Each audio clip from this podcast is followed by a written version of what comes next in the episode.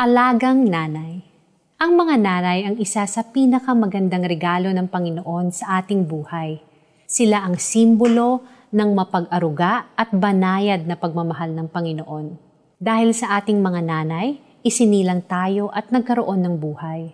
Although hindi lahat ay pinalad na makaranas magkaroon ng mapag-alagang nanay. You might have experienced motherly care mula sa mas nakakatandang kaibigan, tita, lola, ninang o pastora. Kung meron mang mga tao na makakaunawa ng salitang sakripisyo, number one sa listahan ang mga nanay.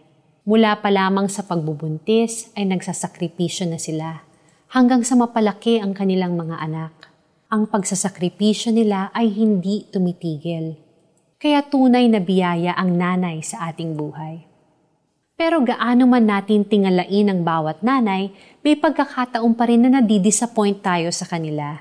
Minsan pa nga, sila din ang dahilan ng malaking sugat ng ating pagkatao na daladala natin hanggang sa pagtanda natin.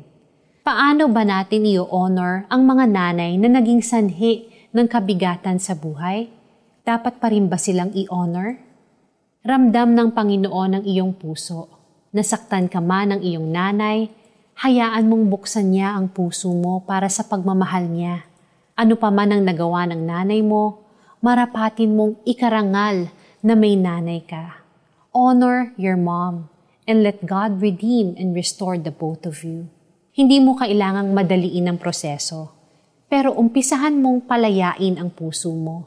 Sa huli, maituturo mo sa mga anak at apo mo that you honored your mom dahil hinayaan mong kalingain ka ng pag-ibig ng Diyos na tulad ng pagmamahal ng isang ina.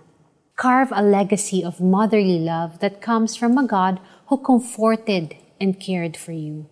Let us pray. Lord, I celebrate Mother's Day with a peace in my heart. Naging mahirap man ang pinagdaanan ko, I honor my mom and all the moms who loved and cared for me.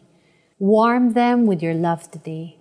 Help me to pass on your nurturing kind of love. In Jesus' name, amen. For our application, talk to your mother today and tell her that you are thanking the Lord for her.